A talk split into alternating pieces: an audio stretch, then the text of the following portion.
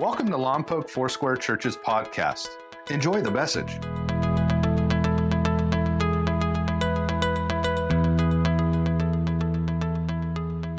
Well, we're in this series called Trusting God in the Unknown. We're going to go back to the story of Moses.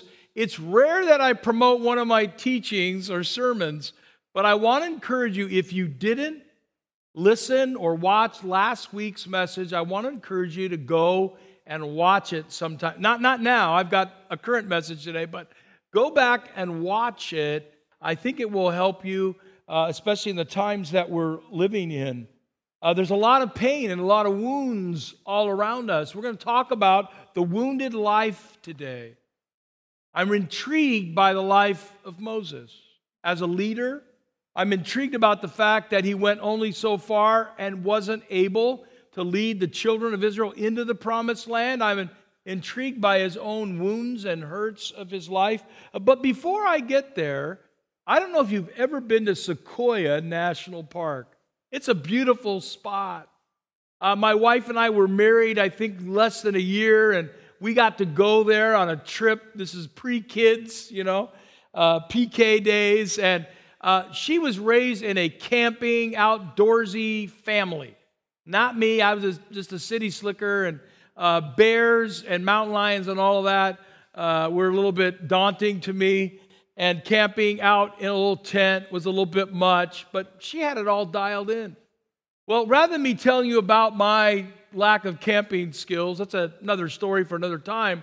One of the things that we saw at Sequoia, and I was amazed at first sight at looking at the General Sherman tree believed to be the largest living tree in the world. Over 2,000 years old, over 275 feet tall. That's, a, that's almost a football field taken from horizontal and brought vertically up. Uh, scientists say that the General Sherman tree is so big it has its own ecosystem, over 27 feet around in diameter. But you know, something else about these trees is about the rings that are on the inside of them. And when you cut a, a tree open, you're going to see these rings that really uh, can be tied to years and life and sometimes decades or centuries. Inside the rings, you can also know in a tree if it was a growth season, a season of great rain, a season of drought, if the tree was hit by lightning, if the tree came and overcame fires in its midst. You can cut the tree apart and see its inside and know where it's been wounded, know when it's been healed, know when it's been blessed, or know when it's been diminished. Wouldn't it be something if we could do that with our own lives? To somehow open up our soul and look at the, the rings, the wounds, as it were, in our lives, the blessings, as it were. When we think about Father's Day, it's, it's a difficult day for some people because their dads are gone. I remember when I was growing up, there was a kid on my street. His father passed away when this kid was six years old. His mother then passes away when he's 11. And he lives the rest of his life with his grandparents. They were great, wonderful grandparents, but he always had a hole in his heart, especially on Father's Day or Mother's Day or his own personal birthday the loss that he felt. And we've all had seasons of loss, a, a deal that went south, a, a person that said, You can count on me, and then, well, the going got tough and they got going far away from you. Or maybe it's the last time a spouse closed the door and said, I'm out, I'm out of here. Or the absence of hearing a parent tell you that you were loved. Or maybe, maybe there's a ring of a wound where you were touched by someone in ways that they had no right to touch you as you were growing up. Maybe you were violated by someone, or maybe you're dealing with the wound of prejudice or racism, or being labeled by someone something that you're not.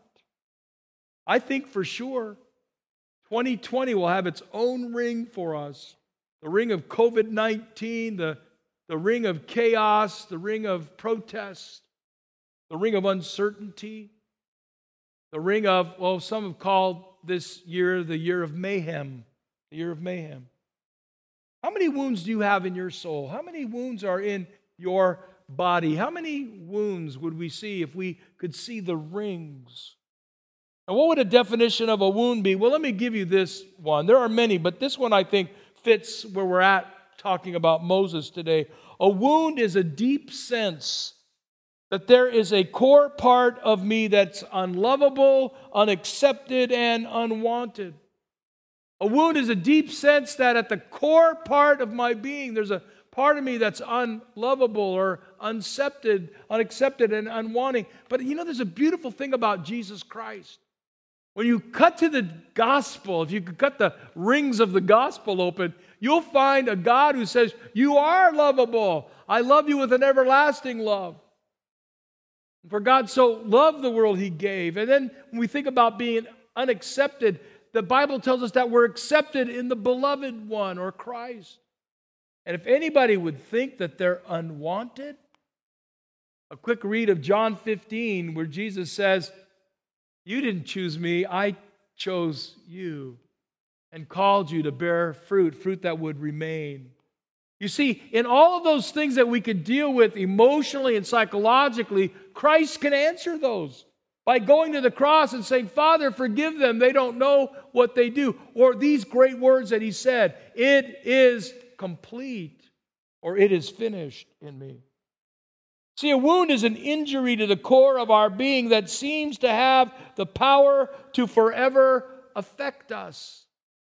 It's something to the core of our being that seems to have the power to forever affect us. It's a filter that we process life through, we perceive life through, we, we relate to people through.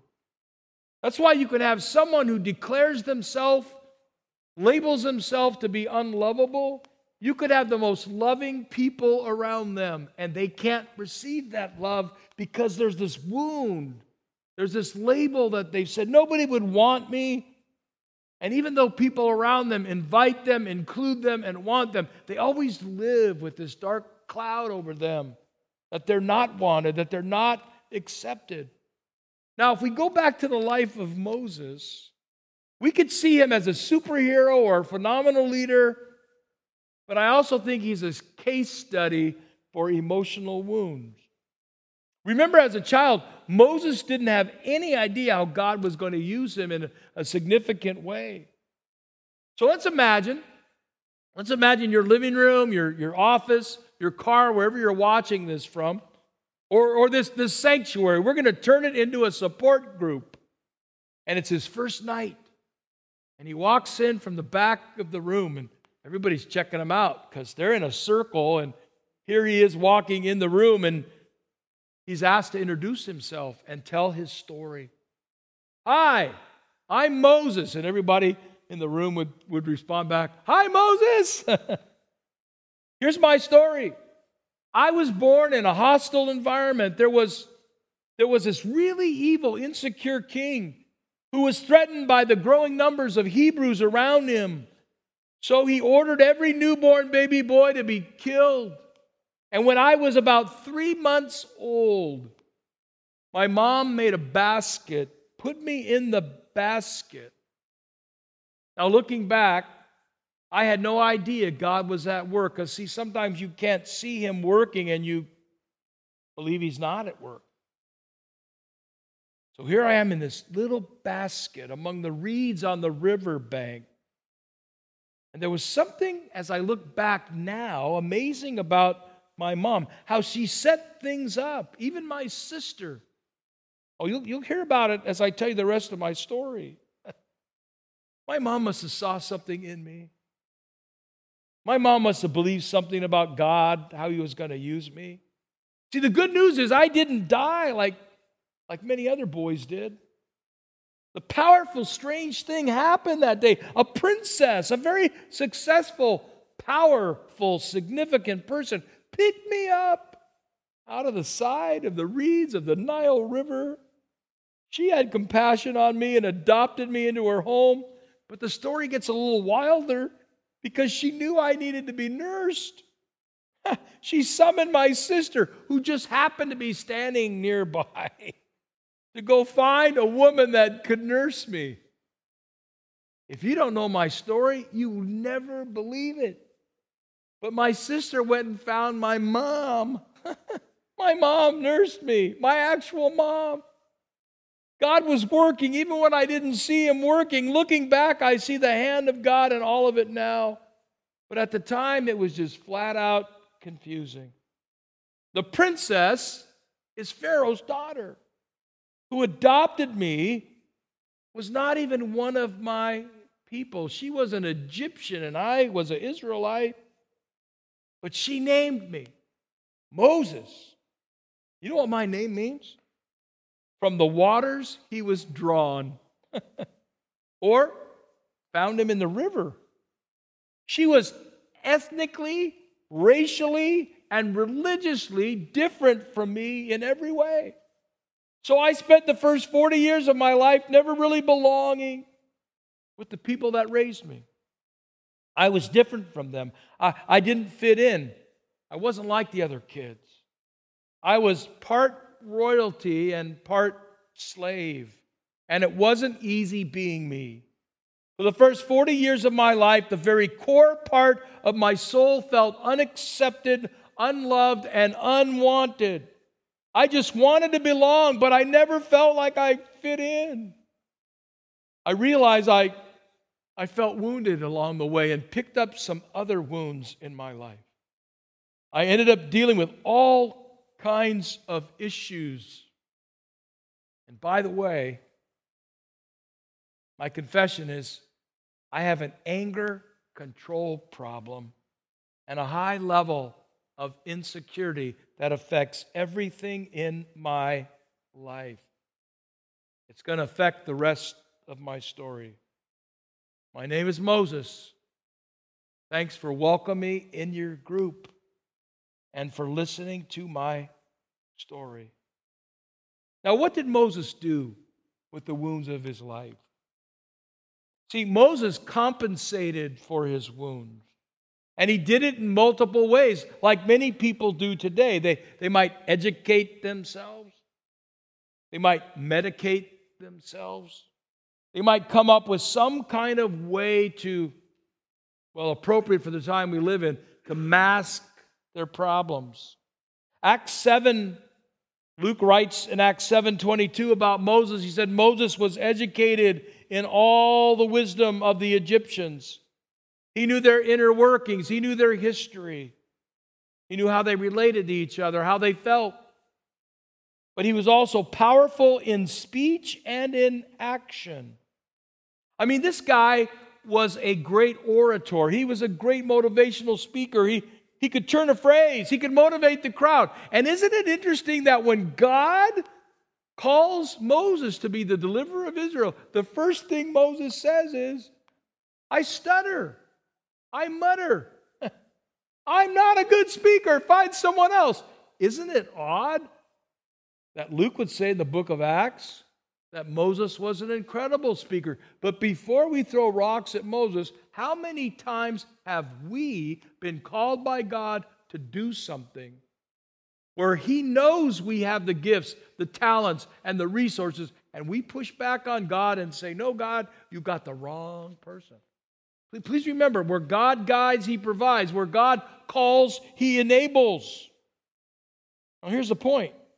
For the first 40 years of Moses' life, he's wounded, but he compensates with education, with intellect, with powerful speech, and with leadership abilities. He could have written all the John Maxwell leadership books because he understood what it was to be a leader. But the truth is, deep down inside his soul, he just wanted to belong. And he knew his DNA didn't fit the Egyptian DNA. He was a Hebrew, he was an Israelite.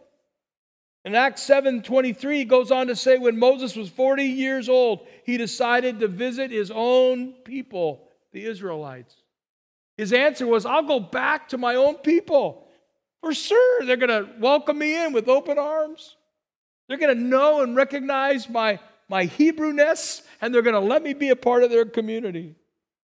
Well, in Acts 7, verse 24 to 25, Luke writes this He saw one of them being mistreated by an Egyptian. So he went to his defense and avenged him by killing the Egyptian. This Egyptian was coming against an Israelite, and so Moses says, I know what I'll do. I'll have him killed. And in so doing, they'll see me. They'll see me as a rescuer and as a hero, and they'll wrap their arms around me. Moses thought that his own people would realize that God was using him to rescue them, but they did not. Amazing. They did not. The very thing he wanted, the very thing he longed for, even committing murder in the defense of an Israelite, didn't work for him. So here's 40 year old Moses, a wounded guy with the rings of his soul showing those wounds. In a midlife crisis, if you would, making his first attempt to find healing for his wounds, and instead it just becomes a deeper infliction of pain. And the Bible says in Acts 7:29 that Moses fled to Midian where he settled as a there's that word, foreigner. He didn't fit in. And so, for the next 40 years, he's on the backside of the desert. He's tending to sheep. His skin is grown brittle from the sun. His fingers down to the bone, taking care of the sheep. This is a man that God was working on and trying to get to understand that God had a plan for him. So the next 40 years, there he is, a foreigner.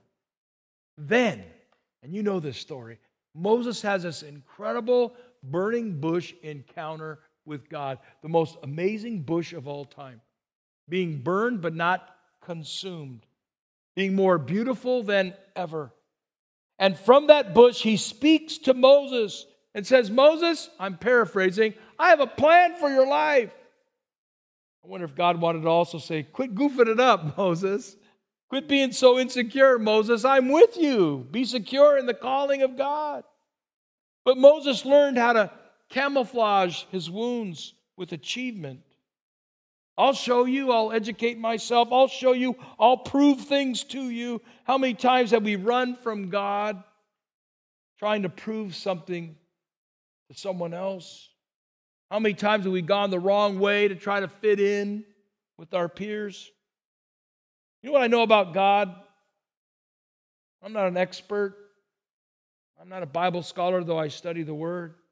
I'm not a psychologist, but I know that God is an open heart surgeon. He only works on hearts that are open. Like those man crates I showed you earlier, the little crowbar. God doesn't have a crowbar, He doesn't pry His way in. He just says, Open your heart to me. Just believe by faith. Just open your life. Just surrender to me, and I'll come in and do the work. It's like David said in Psalm 51 Create in me a clean heart, O God, and renew a right spirit within me. Or like the psalmist says in Psalm 139 God, search me, search me, and see if there's any wicked way inside of me, any anxious thoughts inside my heart. What we need to do as, as followers of Christ, we need to invite the search, allow God into our hearts to do his work. I don't know who said this, but it's a great quote. The greatest work God will do through you is the result of the work he's allowed to do in you. The greatest work God will ever do through you is a result of the work that he's allowed to do inside your soul. If you're hurting, you're going to end up hurting people. If there's toxic pain inside your heart, I'll guarantee you, your life will be filled with the spewing of toxicity everywhere. It's just what happens. And Moses goes and courageously rises up and leads the people out of their slavery in Egypt. And on the journey toward the promised land, there are eight different accounts where the people rebel against Moses. And every time they rebelled, he felt unloved. He felt unaccepted. He felt unwanted. If you've ever led anything in your life, you know what I'm talking about. If you lead your household, you know what I'm talking about. If you lead a company or a platoon or a unit, or if you've ever led a little league team or an AYSO soccer team, you know what I'm talking about. There's pushback. There's people who don't want to go the way you want to go. And eight different times, God had told Moses, This is what you need to do, this is how you need to do it. And there was rebellion, and it was like salt in the wounds of Moses' soul. You're not one of us, Moses. You don't belong here, Moses. Weren't you a part of Pharaoh's palace, Moses? Who are you, Moses? What's your identity, Moses? And they resented Moses for bringing them out into the wilderness. Matter of fact, at one point, the children of Israel say, We'd be better off back in Egypt in slavery than being here led by you. Ah. And if that weren't enough, Moses' brother and sister, Aaron and Miriam, they begin to talk against him too and gossip behind his back. That had to be deeply painful for his life. So now the people are thirsty yet once again out in this desert. And God has miraculously quenched their thirst before. So Moses comes to God and says, uh, What do I do now, God? Give me the game plan. And God says, Moses, you go speak to the rock. You command it to bring forth water, and I'll cause springs of fresh water to flow from the rock. And in Numbers chapter 20, we see what Moses does. Then Moses raised his arm and what did he do? He struck the rock twice with his staff, and water gushed out. And the community and their livestock drank. But the Lord said to Moses and Aaron, Because you did not trust me enough to honor me as holy in the sight of the Israelites, you will not bring this community into the land I give them. Wow. God said, Speak to the rock, Moses. And Moses, and I submit to you, out of the anger of his heart to a rebellious people, the wounds of his soul, instead of speaking to the rock that water would come, he takes the, the rod and he bangs it and strikes it. Instead of speaking, he strikes it with his staff twice. Moses, you're not going to go into the promised land because you hit the rock. You ever want to ask the question? As I was intrigued with Moses' life, I began to ask this question why did he hit the rock? Did he forget what God said? Was he confused? No, I think he hit the rock because he was angry and because he was mad. Remember, whatever's inside of you is going to come out of you his frustration. He'd had enough rejection. He couldn't take it anymore. I can't stand no more. And it seeped out of him. He was wounded when he was 40 and tried to reach out to his community that rejected him. He became a foreigner for the next 40 years. And God found him, and Moses accepted the call, believing that the people would finally accept him and welcome him in as he becomes their deliverer. Instead, they complain. Even his own brother and his sister. Now, what does this have to do with us as we trust God in the unknown? Well, how are you doing? How's your soul? If we could cut open your heart and look at the rings of your life, have you dealt with the wounds of your soul? You see, I have a Savior named Jesus who sent the Holy Spirit to us to be our comforter and our counselor. I have a Savior named Jesus who didn't just die for my sins, as wonderful as that is, and offer me eternal life. I have a Savior named Jesus who says, I come to give you life and, and life more abundant. He wouldn't just say, I come to give you life and deal with your wounds on your own. Deal with your own psychological issues, emotional issues, and rejection. No, I am here to, to totally rebuild you from the inside out. And I would submit to you, especially in this crazy season that we're living in, that we should invite Jesus Christ to do his work in us, to restore broken families I know families who've gone decades fractured and fragmented. I know grandparents who are disallowed from seeing their grandkids. And God's not pleased with the fractures. I know people that today can't seem to get along, and people, as I said earlier, that are labeling people with a label that doesn't fit. The infections of the wounds in America today are rising. And at some point, for some of us, we'll take those wounds and shove them underground. By the way, nothing unhealthy should go underground. Because the writer of Hebrews tells us that if we take bitterness and put it underground, it will grow and take root and defile not just us, but many around us.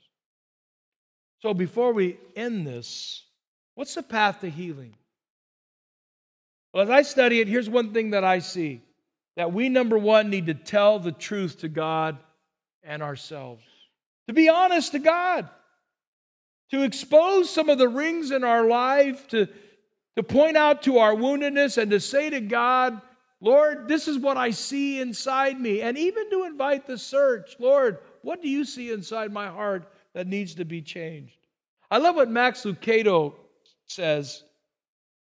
This section of one of his books is called Honest and True. And here he says, One day it dawned on me I'd become the very thing I hate. Lucado says, I became a hypocrite, a pretender, a two faced. I'd written sermons about people like me, Christians who care more about their appearance than their integrity. And I knew what I needed to do. I, would written sermons about that too. I needed to go to, to God. And then he says in 1 John 1 8 and 9, he quotes this verse, and I will quote it too that if we say we have no sin, we're fooling ourselves, and the truth is not in us. But if we confess our sins, I love that, he will forgive us our sins because we can trust God to do what is right. Who's fooling who? God already knows our sins. I think we could also say that if we confess our weaknesses to God, he can give us his strength. If we confess our hurt and our pain to God, He can bring us healing. He will forgive our sins because we can trust God to do what is right. Max goes on to say that I needed to confess. What is confession? Well, confession is not complaining. If I merely recite my problems and rehash all my woes, then all I'm doing is whining. I love this definition of confession. Lucado says confession is a radical reliance upon grace. Let me say it again. Confession is a radical reliance upon grace. I rest on your unchanging grace. When all around my soul gives way, he then is all my hope and stay. On Christ, the solid rock, I stand. All other ground is sinking sand. The confession is a radical reliance upon his grace.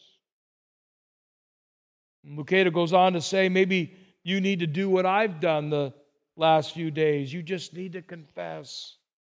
Because God will hear your confession, He will hear your cry, He will hear your pain. You see that grace creates an honest confession.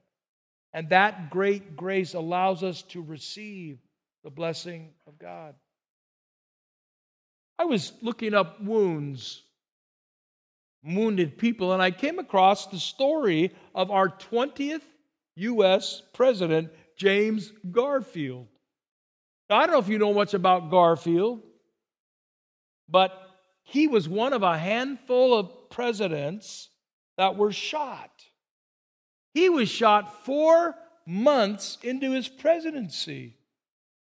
But what killed him? Not the bullet. The assassin tried, but what killed him? Not the bullet. What killed him was the wound that the bullet created. And as they dug around his body to find the bullet itself, they kept irritating and causing infection into the wound. And it was his infected wound that ended taking his life.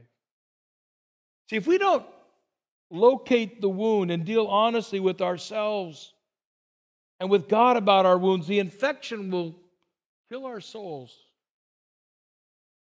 A healthy inner being requires an honest heart. No doubt you've heard this statement revealing your feelings is the beginning of healing. What did Lucado say? Confession is not complaining or whining. We hear people do that all the time. Yeah, you approach them about their issue. That's oh, that person's fault. It's this person's fault. It's it's my parents, and I had this happen when I was a kid. And you know what I say? Go to God and let God heal you. Sure, Christian counseling is great too, and good trusted friends are great. But every once in a while, we have to get to the place where we tell some of those friends that come around us that want us to commiserate with their pain. Sometimes we got to tell them, it's time. Time for what? No, it's time. Time for what?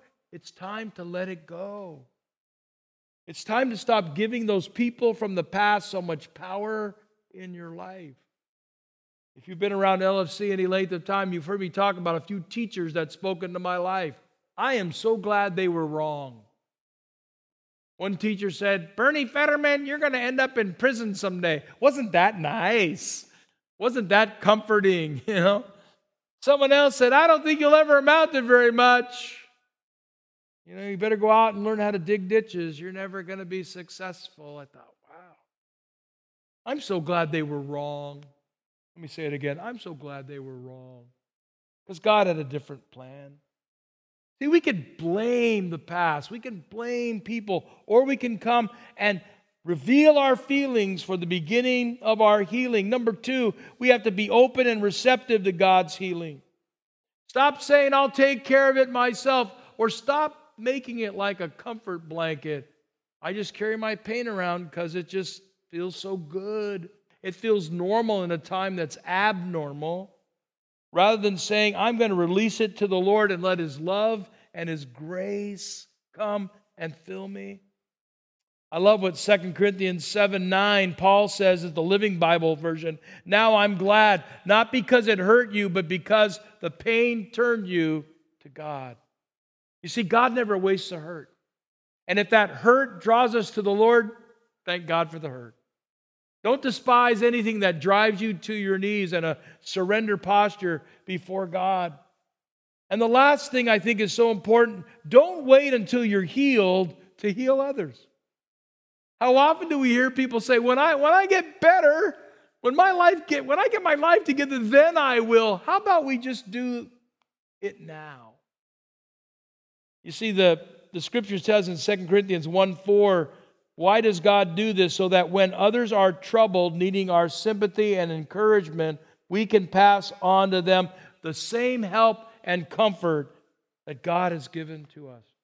We've been reconciled to be reconcilers. We've been comforted so we can take that same comfort and give it away. And it doesn't say we have to be totally whole to do that. It doesn't say that we have to be perfect to do that because none of us are. I'm certainly not. But it says that God in us allows us to serve others around us while we're getting better and while we're getting healed. I think it's good. God wants us to comfort others. There's a group of us that are, are taking some courses from New Hope Christian College.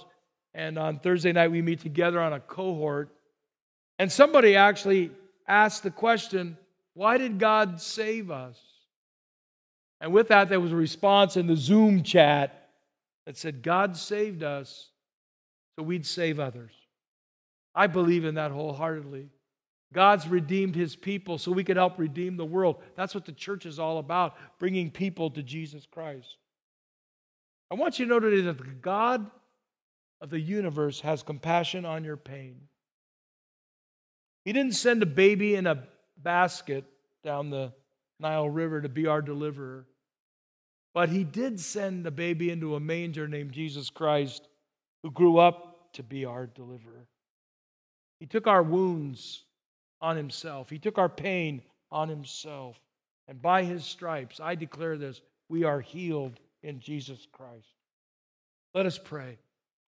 God, today we come with our wounds, our hurts, and our pain, the gashes on the inside that nobody ever gets to see. And today, instead of hiding them, Lord, we bring them to you. You invite us to bring all our concerns and our cares, our sickness and our pain upon you because you're able to heal us.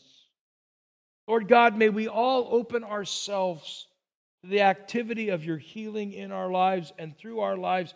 Thank you that you love us. There's not a person on this planet you don't love, not a person on this planet that is unwanted by heaven, not a person on this planet that is unacceptable. Because as we come to you, you accept us, you love us, you accept us, you forgive us, you give us a place in your kingdom. And just as we come to you today, we say, Jesus, heal us. And maybe you've never said yes to Jesus. Maybe you've never allowed him to be your Savior. You could do that even before we say amen. You could simply say, Lord, I give you my life. I believe in you. I believe you died on a cross. I believe you rose again from the dead. And I desire your salvation for me and for my household. Thank you that you gave your life. And thank you that you rose again from the dead. May that same power that caused Christ to rise from the dead dwell inside of us, that we can rise up and be the people that you've called us to be.